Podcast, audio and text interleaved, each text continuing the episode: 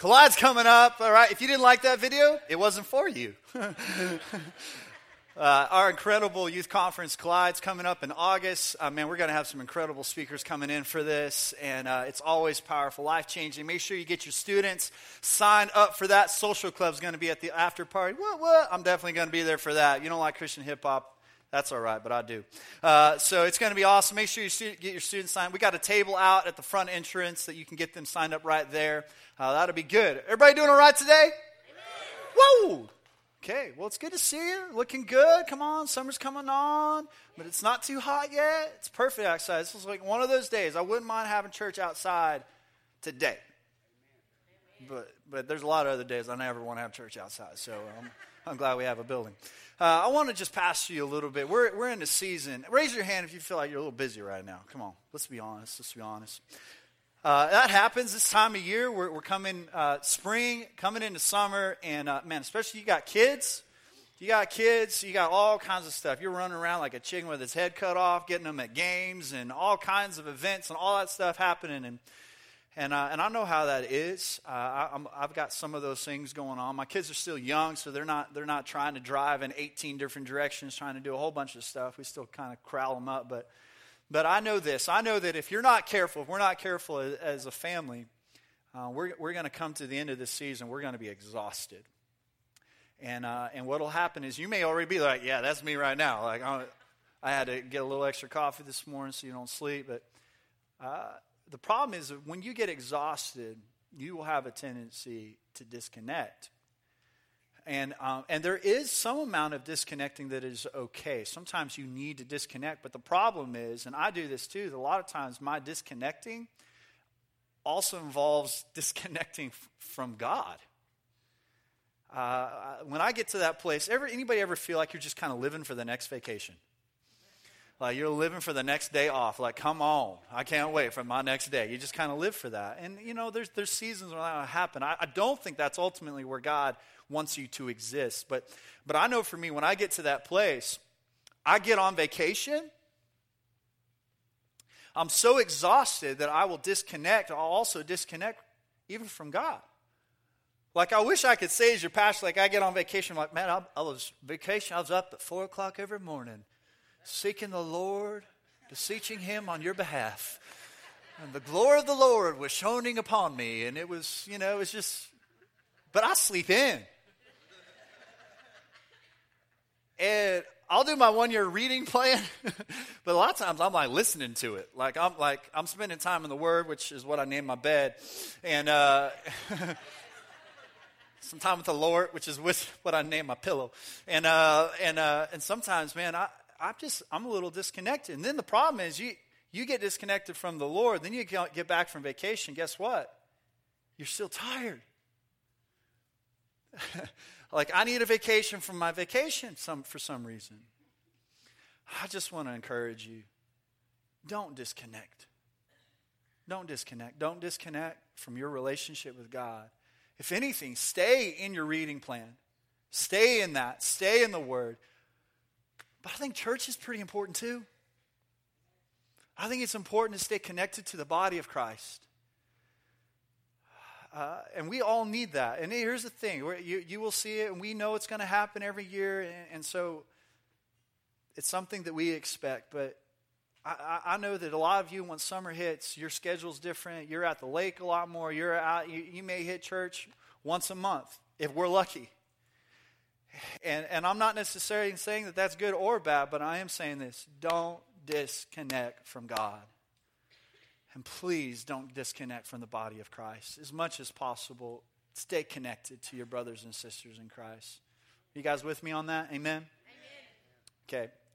I don't think most of you agree with me. If that's okay, we'll, we'll, we'll keep moving.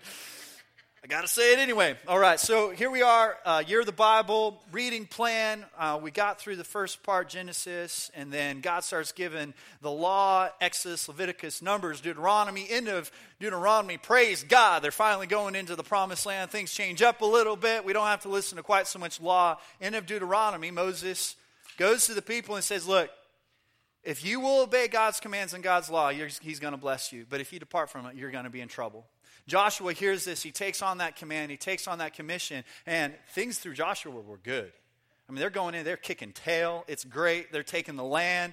God is blessing them. Things look like they're going really, really well, right? But we know the Israelites, and we know what's coming because they have this bad tendency and habit of being in this cycle.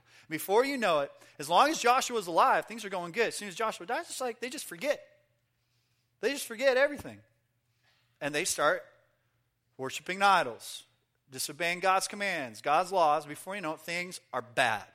We're in Judges, so we're going to be looking at the passage of scripture we're going to be getting to this next week. And uh, man, they get this place where they're so messed up, they're crying out for God, and so along come these judges. Along come these judges, and the judge's role was to defeat God's enemies and to rally God's people around God's plan and purpose again. The problem is, most of these judges were bad. They were terrible. There was only a couple that were good judges, and that was Deborah, which is awesome. This, big, this woman is a hero of the faith, and then Gideon. And that's what we're going to talk about today. But here's the thing when God first goes to Gideon, Gideon is a coward. He has no apparent leadership ability at that point. In fact, you probably just say he's not a leader at all. He's insecure, he's fearful, and he is complacent in his fear and insecurity. And this is where God shows up and begins to call him. This is such a great picture of how God works, though. Because Gideon was a coward, and he was insecure, and he was fearful. It was a perfect person that God would pick to use for great works. And as you get into the story, man, Gideon did more in his lifetime than the, the, the biggest dreamers could ever accomplish in their life. He didn't start that way. It was so important because if Gideon had been this incredible leader, if Gideon had been the smartest and the bravest and the strongest and all this, and if he'd gone and done the things he'd done, they might have had a tendency to say, Look what we've done. But because it was Gideon, we all read it today and we're like, well, we know that's God. I think that that is a picture of what God wants to do in one way or another in every one of our lives. God loves finding us in our weakness because in our weakness, His power is made perfect.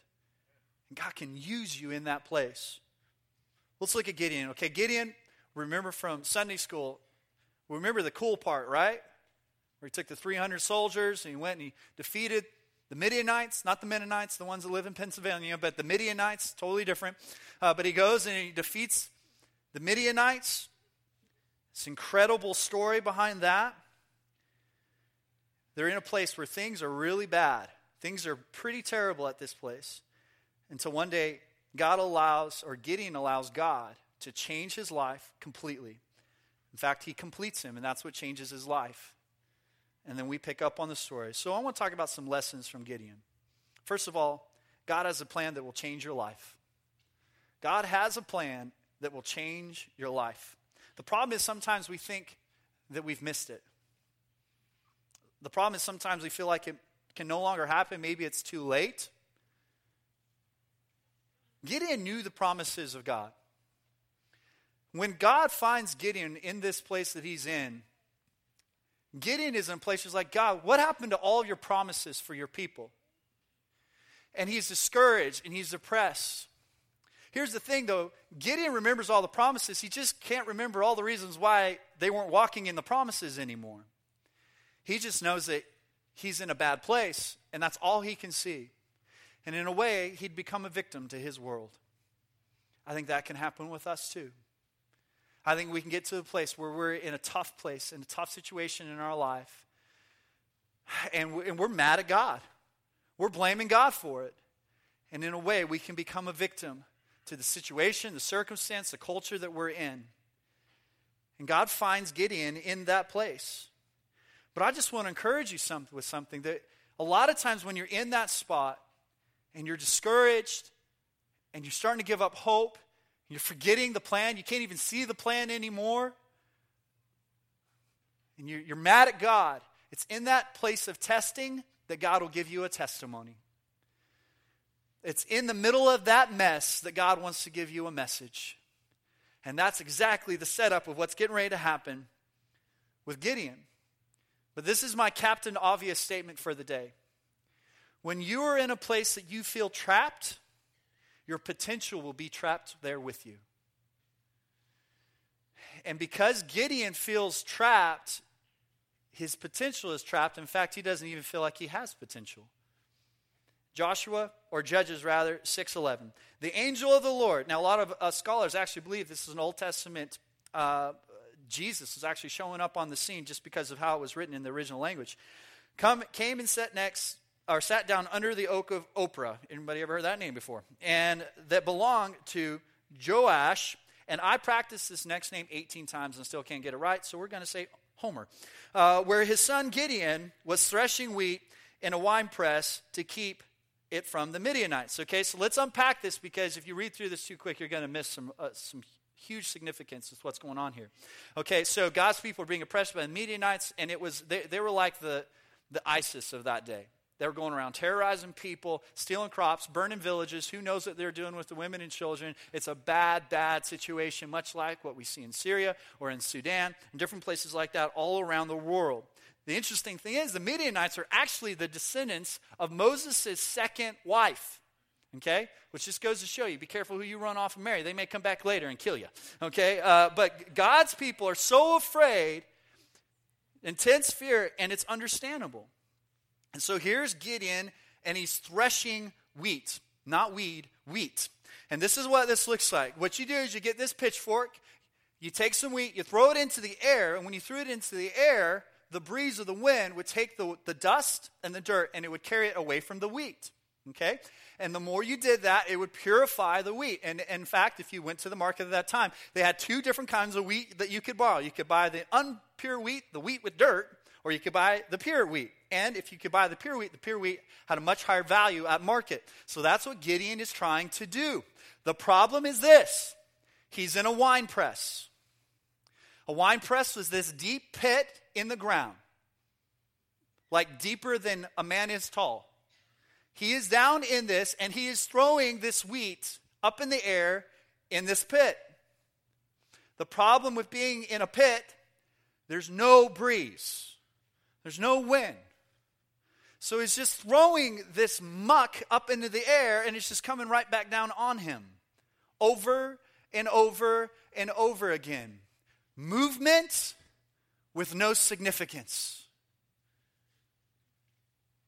You ever feel like you've been there before? A few years ago, I had an opportunity on a missions trip to Mexico. We were helping a missionary dig footers for his house and dig his septic.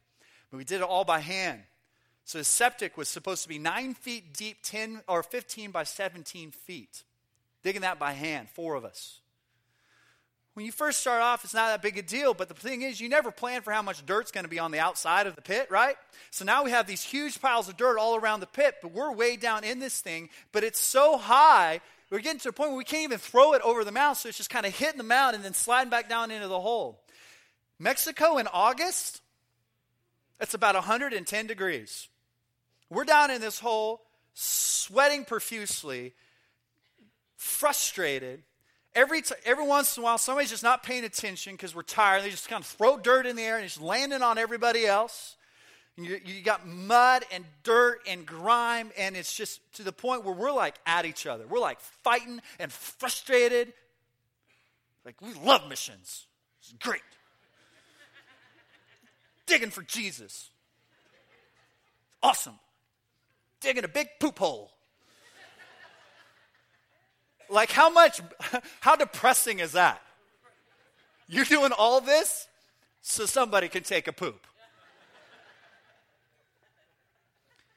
It felt like a lot of effort and a lot of movement with minimal purpose. And I think your life can get to that place. A lot of movement and no purpose. And here's the thing you stay in that place, you're going to get really, really discouraged and really depressed. The Nazis would use this method with the POWs back in World War II. They'd wake them up in the morning, take them out to the courtyard. There'd be a big, huge pile of rocks. Not big rocks, just kind of average sized rocks. And they say, okay, once you start taking these rocks, I want you to move them from this side of the courtyard, move them over to the other side of the courtyard. So they start doing that. They do it all day long, moving rocks, one side of the courtyard to the other side of the courtyard. They do it and it would take all day. Night would come, they go to bed. Next morning, they wake up and say, Now we want you to take this pile of rocks, and we want you to move it back and put it in the same indention where it was the day before. Day after day after day. They wanted to break them down and demoralize them mentally, emotionally, to where they, they could never rise up. They could never feel like they could accomplish anything significant. And I think that's exactly what the enemy does in some of our lives. It just gets us in a place where we just do the same thing over and over and over again. And we're moving. We're moving stuff. But without any real purpose, without any real revelation. If there's one thing that I would say to you, don't waste your life in discouragement. Like, don't settle for life that is in a hole based on fear and insecurity and complacency. Don't waste your life in that. I feel like so many of us, we've lost our joy. When David, he cried out to God, God, return to me the joy of my salvation. The joy of my salvation. Some of us have just, we've lost our innocence. We've lost that childlike thing that's inside of us. A couple weeks ago, we, Cody and I caught Corbin dancing outside. Corbin, you like to dance a little bit? You like to bust a move? He didn't know we were filming him, though. But I think this is a great picture. This is a great picture of how God would want us to live our lives. Let's watch it together. We can bring the lights down on stage, that'd be great.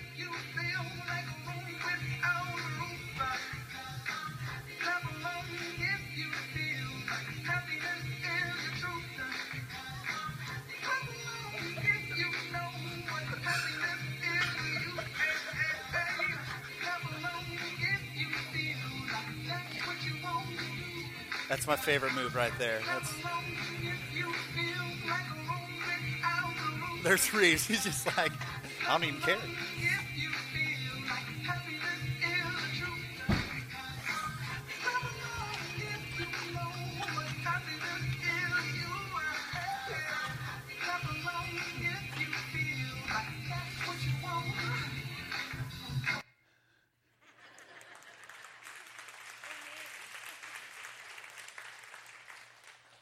Here's the thing usually he'll dance, but he'll dance to show off.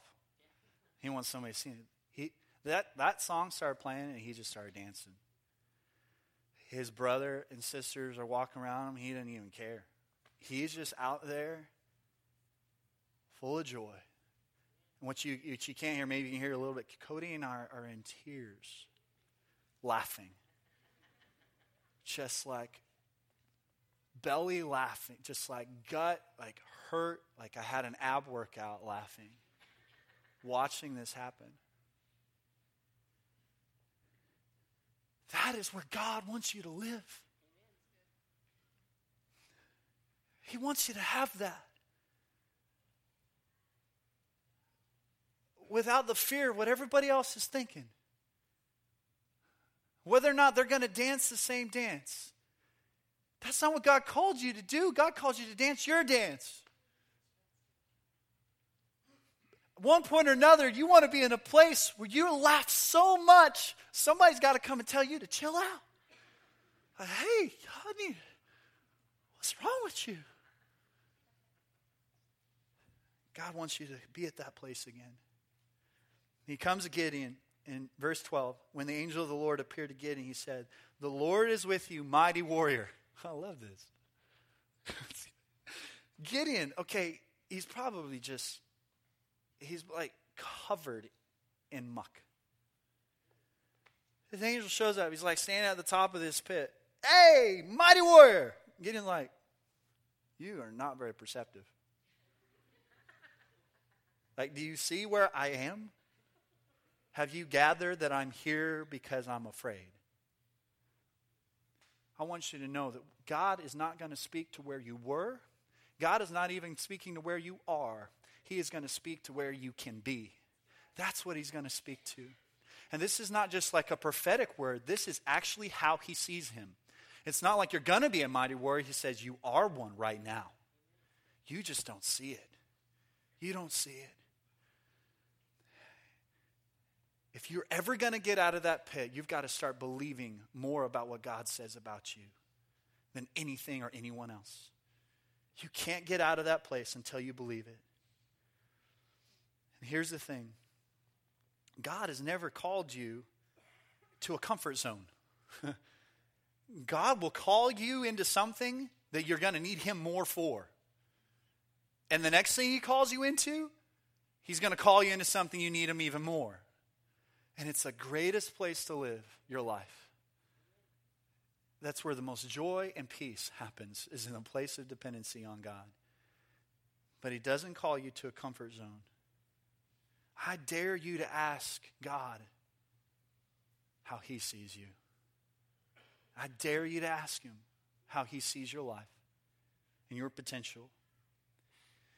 Verse 14 The Lord turned to him and said, Go in the strength you have and save Israel out of Midian's hands. Am I not sending you? Like, hello? Who's sending you? We can get into a place where we're so comfortable. I see people in this, they're tortured. They're tortured. They're tortured in depression, all these things, and, and, and they communicate and act like they want to get out of it, but the truth is, they're comfortable in it. They actually have created a dependency on that place. And God is trying to call you out of it. 1 Corinthians 2 9. However, it is written, No eye has seen, no ear has heard, no mind has conceived what God has prepared for those who love him. Five years ago, before I came to Cabot, I thought like I was like, I'd reached what I was going to do in ministry till Jesus came back. I was working with a Bible school internship, these college age students. I knew that God was stirring in my heart that maybe something was coming, but I just thought it was going to be something that He was going to do within the school. And when God called Cody and I to come here to Cabot, I want to tell you, we never had this aspiration to be pastors of a church. We, that wasn't what we were looking for. We were just trying to be obedient. But the truth is this we got comfortable where we were. In a way, we were kind of in our own pit, our own wine press. And the, the ironic thing is, this is one of the most like challenging, extreme programs that were that was around at that point, as far as what we were doing within this school. But it had gotten easy because we knew what to expect. now I don't know what to expect every day. You people are crazy. I wake up every day in a complete and total dependency on God. I still don't think that I'm the most qualified to even do what I'm doing. Do not confuse that for how confident I am that I'm doing what I am called to do. But it doesn't mean that I'm any more like, I, I never want to get to a place where I'm comfortable. That makes me shudder.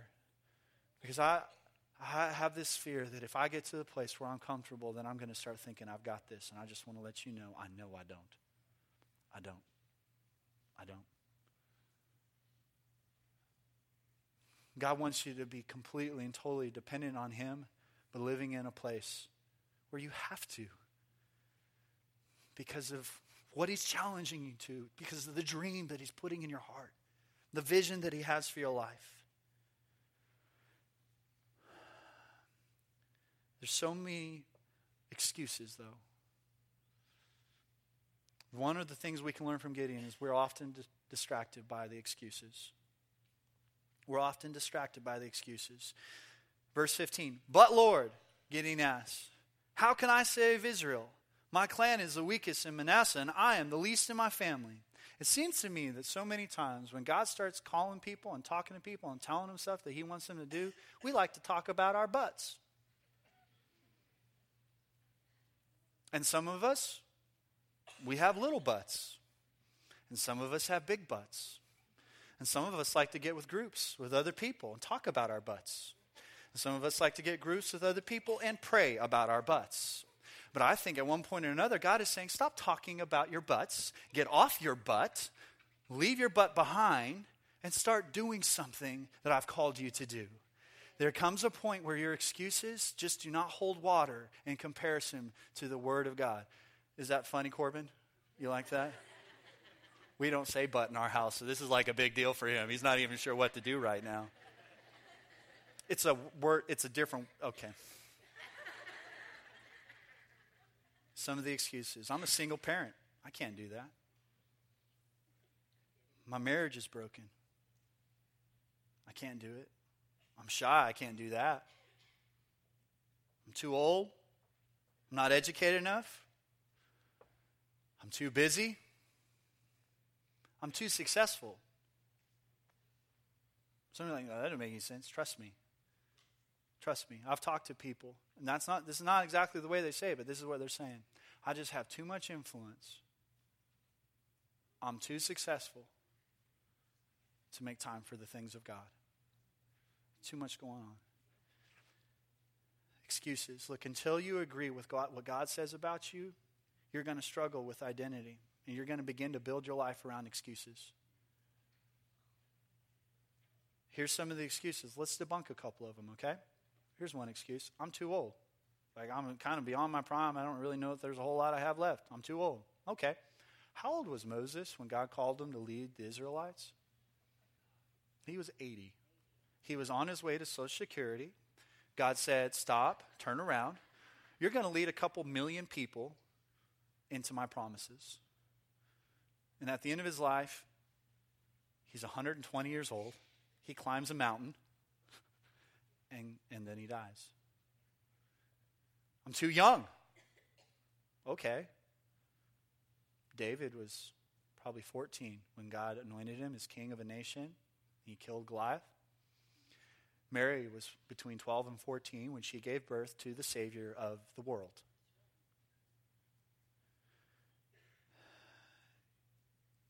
How do you know if God has a plan for you? It's easy. Are you breathing? Because as long as you're breathing, then there is a plan. God has a plan. God has a plan. I just want to encourage you. Stop trying to sell God on what you think you know about yourself. Start believing what He says about you.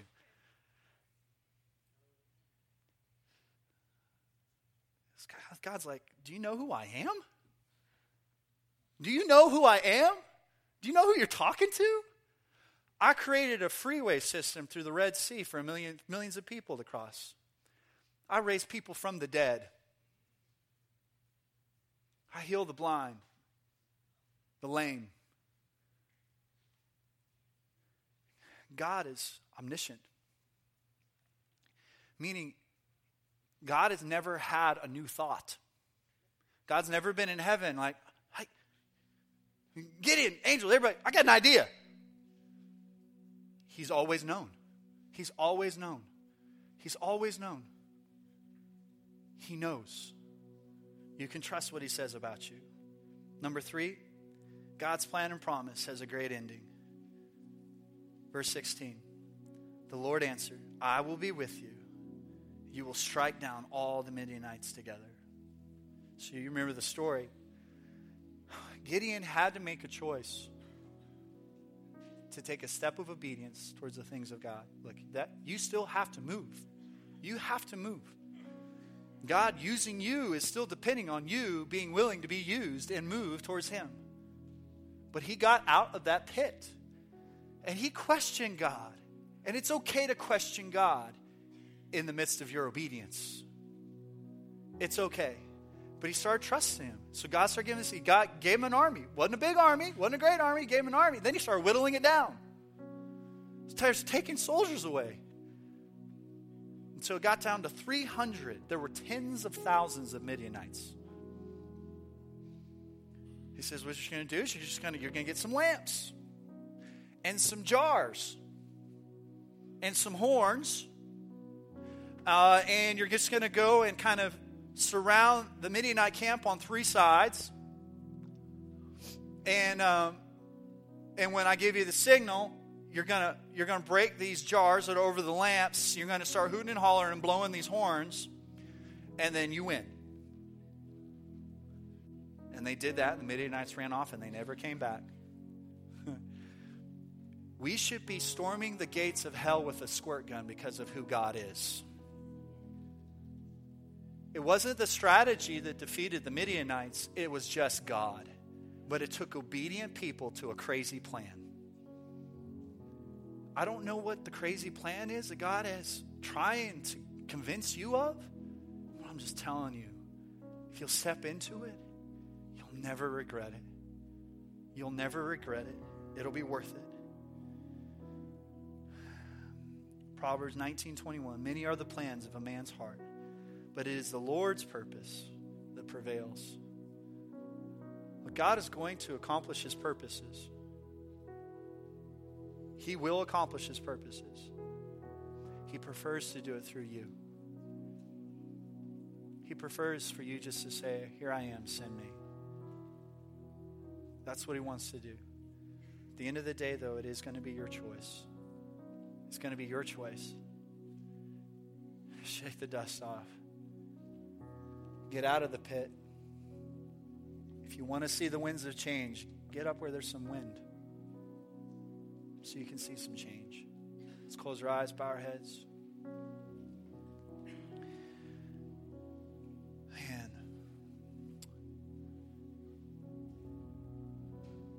I know God is definitely shaking some moving in some people right now. There's, some you have been wrestling with stuff. You keep wrestling with it. keep saying, "Oh man, I just feel like every time I go to church, it's, it's like He's speaking right to me." Well, it's probably because He is. The question is, when are you going to start being obedient? Here's the deal, though: you can't walk into the plan until you know the one who's orchestrating the plan. You can't walk into the plan until you know the one who's writing the plan. And I want to give you a chance to know him this morning. The word says that the way that you have a relationship with God is through his son Jesus. That's the only way. And it's you coming to a place where you understand that you cannot save yourself as a sinner. You need a Savior. And the way that your sins are forgiven, and the way that Jesus becomes your Savior is, is you bow your life to Him as, his, as your Lord. You just say, I want you, Lord, to have complete control. If you're here today and maybe you've never made that decision before, or you need to rededicate your life to Him, and if you're ready to, to take that step of faith and begin to step into God's plan, every head bowed, every eye closed, I'm not going to embarrass you. Just as a sign of faith, so I know who I'm praying with. Let's put our hands up right now. If that's you, I need to give my life to God or rededicate my life to Him this morning. As soon as I see your hand, you put it down. Got it? Got it? Yeah. Thanks, guys. Family back there, family right here. Yes, sir. Right over here. Bless you. Bless you. Anybody else? I just need to get right with God this morning. Got you right here. Anybody else? I got you guys there at the back. Thanks so much. Thanks for being bold. God is good. Yes, sir. Anybody else? Just need to get right with Jesus today. Thanks. God's going to honor that. Come on now. Come on. I, I see it right here. Anybody else? Yes, sir. Good when His Spirit is moving. There's nothing like it. Anybody else? You ready to be obedient to this? Stop resisting. Okay. Got it. Thanks, man. I see you there at the back. Okay. Let's just do this. We had a bunch of people raising their hands, so let's just encourage them in this in this prayer. Let's pray it all together pray loud enough to, to where if they're praying it for the first time, they can feel the confidence to know that they can they can say this and mean it. Let's just repeat after me. Say, Heavenly Father, thank you for sending your son Jesus to die on the cross for my sin. Right now, I ask for your forgiveness. Forgive me of my sin. Be my Lord. I want you to have control of my life. I want to live for you. I want to live according to your word. Help me, God, understand your love and help me to give it. Be my Lord. Be my Savior. Be my friend. Help me to live for you. for the rest of my life. God, I thank you for every person that said that prayer this morning. You're so good. Thank you for your grace. Thank you for your faithfulness, your patience for us, Lord. I pray that you encourage them, help us as a body of believers to come around the side of them, to encourage them and support them. And God, I thank you that in every one of our lives, you, you're always calling us to life and life to the full. I thank you, Jesus, that you did not come and die so that we could live discouraged, mediocre lives. You came and you died, but you got up and you got out so that we can get up and get out. So I just pray that you would just help us to make that decision right now. To step towards you, to get out of that wine press and move towards your plan. To you be the glory, God.